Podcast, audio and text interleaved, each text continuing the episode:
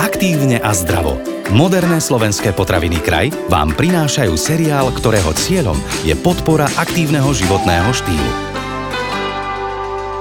Ako zabojovať so situáciou, keď sa napriek pravidelnému a poctivému tréningu nedostavili želané výsledky? Čo ak sa náš výkon nezlepšuje a namiesto neho cítime únavu, prípadne si spôsobíme zranenie? Na tieto a mnohé ďalšie otázky, ktoré súvisia s efektívnym tréningom, nám aj dnes odpovie kondičný tréner a aktívny triatlonista Michal Uličný. Počúvate ďalší diel seriálu Aktívne a zdravo.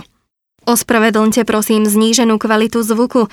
Vzhľadom na epidemiologickú situáciu na Slovensku nahrávame tento podcast v rúškach. Michal, môže sa stať, že človek pravidelne a poctivo trénuje, napriek tomu sa ale nedostaví želaný efekt. Ak áno, v čom je potom problém? Tento jav sa stáva pomerne často. V podstate ľudia držia si názor, že čím tvrdší tréning, tým lepšie, čím dlhší tréning, tým lepšie a zabúdajú na regeneráciu, čiže na obdobie po tréningu. Čiže ja by som videl ten najväčší problém v tom, že tí športovci alebo ľudia, ktorí ten šport robia, že zabúdajú na tú regeneráciu a v podstate potom do dochádza k tomu, že telo len proste unavia a ten efekt alebo tá výkonnosť nie je vyššia, ale skôr nižšia. Mohli by sme v krátkosti spomenúť, aké najčastejšie chyby robia ľudia, ktorí vytrvalo športujú? Najčastejšie sú, že ten tréning je buď príliš intenzívny, alebo je príliš monotónny ten tréning, alebo je zle poskladaný, čiže tých tréningov je tam príliš veľa, príliš ťažkých alebo príliš jednoduchých. To sú také najčastejšie chyby, plus tá samozrejme tá regenerácia, na ktorú tí ľudia často zabúdajú. Dnes sa aj my, laici, naučíme jedno nové slovo, Volá sa superkompenzácia. Čo to v športovom svete vlastne znamená? Tak super kompenzácia je dočasné navršenie energetických zásob, ktoré sa ukladajú ako zdroj energie v pečení a vo svaloch, čiže asi som teraz veľa nepovedal, ale v podstate tak jednodušene povedané je to bežný jav, ktorý sa deje či už u profi športovca alebo u bežného športovca a je to jav, kedy v podstate my prv dostaneme telo preč z homeostázy, čiže unavíme, potom by malo, to telo sa malo dostať naspäť do tej homeostázy a potom tam nasleduje tá superkompenzácia. V podstate tá superkompenzácia sa skladá z takých viacerých fáz a v podstate je to veľmi jednoduchý jav. Už bolo spomenuté, že superkompenzácia má teda niekoľko fáz. Čoho sa týka tá prvá? Tej prvej fáze je to v podstate jednoduché povedané. Je to tréning, na ktorý keď prídete, ktorý otrénujete, tak v podstate vy z tela dostanete preč svoje energetické zásoby. Telo sa dostane preč z homeostázy, čiže ho rozladíte, telo dostáva ako keby také negatívne zmeny. Tie negatívne zmeny treba povedať, že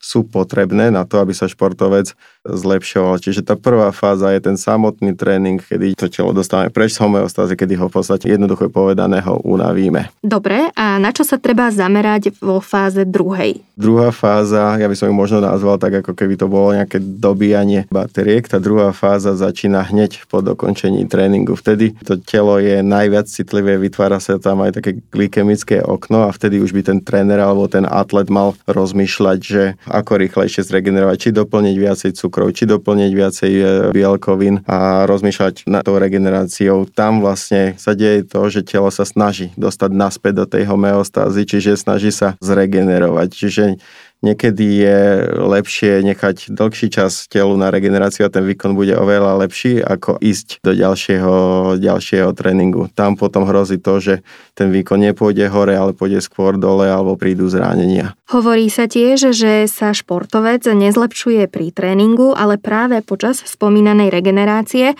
Ak je to pravda, ako dlho sa treba regenerovať? Uh-huh. Závisí od uh, intenzity alebo od druhu tréningu. Napríklad po takom ťažkom silovom tréningu je to niekedy až 72 hodín treba regenerovať. Čiže keď si povieme, že máme v pondelok ťažký silový tréning, tak najbližší ťažší silový tréning môžeme dať niekedy štvrtok ale napríklad máme e, ľahšie tréningy, napríklad ľahký rýchlostný tréning, tam nám stačí 12 hodín regenerovať. To horia učebnice, alebo 48 hodín po náračnom anaerobnom vytrvalostnom tréningu. Tam je dôležité aj to, aby ten e, človek, atlet alebo tréner vnímal, ako ten atlet regeneruje. Niekedy knihy môžu, alebo skripta môžu hovoriť, že tých 72 hodín je OK, ale niektorý atlet možno zregeneruje neskôršie, ale niektorý naopak rýchlejšie. Čiže tam je dôležité vnímať, vnímať to telo. Povedali sme si o prvej aj druhej fáze superkompenzácie. Existuje aj tretia?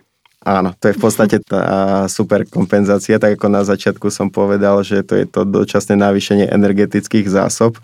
Čiže vtedy ten tréner alebo ten atlet urobil dobre, že dal, poviem príklad, ako sme hovorili v pondelok, ťažký silový tréning a ďalší bol až štvrtok. Čiže ten atlet útorok, streda regeneroval, čiže doplnil všetky tie energetické zásoby a v štvrtok už stojí na tom tréningu poriadne zregenerovaný, poriadne pripravený, oddychnutý a tým pádom môže ten výkon posunúť o čosi o čosi vyššie, čiže vie tú činku zdvihnúť o čosi ťažšiu. Ak by to robil možno hneď v útorok, tak pri najlepšom tá činka ostane rovnako ťažká, alebo, alebo ten výkon by šiel ešte viac dole. Z dnešného rozprávania teda vyplýva, že aj športový tréning musí mať vždy nejaký systém a musíme si vedieť dopriať aj regeneráciu. Je tak? Áno, v podstate áno, je, je, je to pravda. Tých tréningových metód je strašne veľa a ten systém je veľmi zložitý. Na to sú tí tréneri. Nie je to no, o tom, aby, aby sme počítali počet opakovaní alebo, alebo merali čas, ale aby sme, sme sme trošku nad tým tréningom pre toho atleta, klienta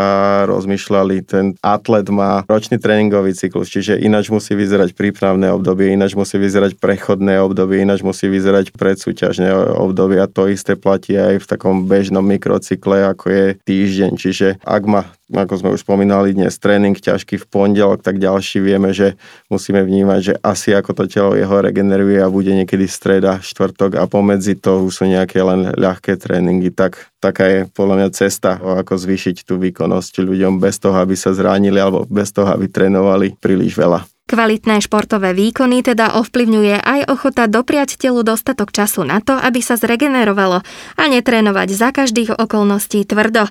S kondičným trénerom a aktívnym triatlonistom Michalom Uličným sa porozprávame aj na budúce.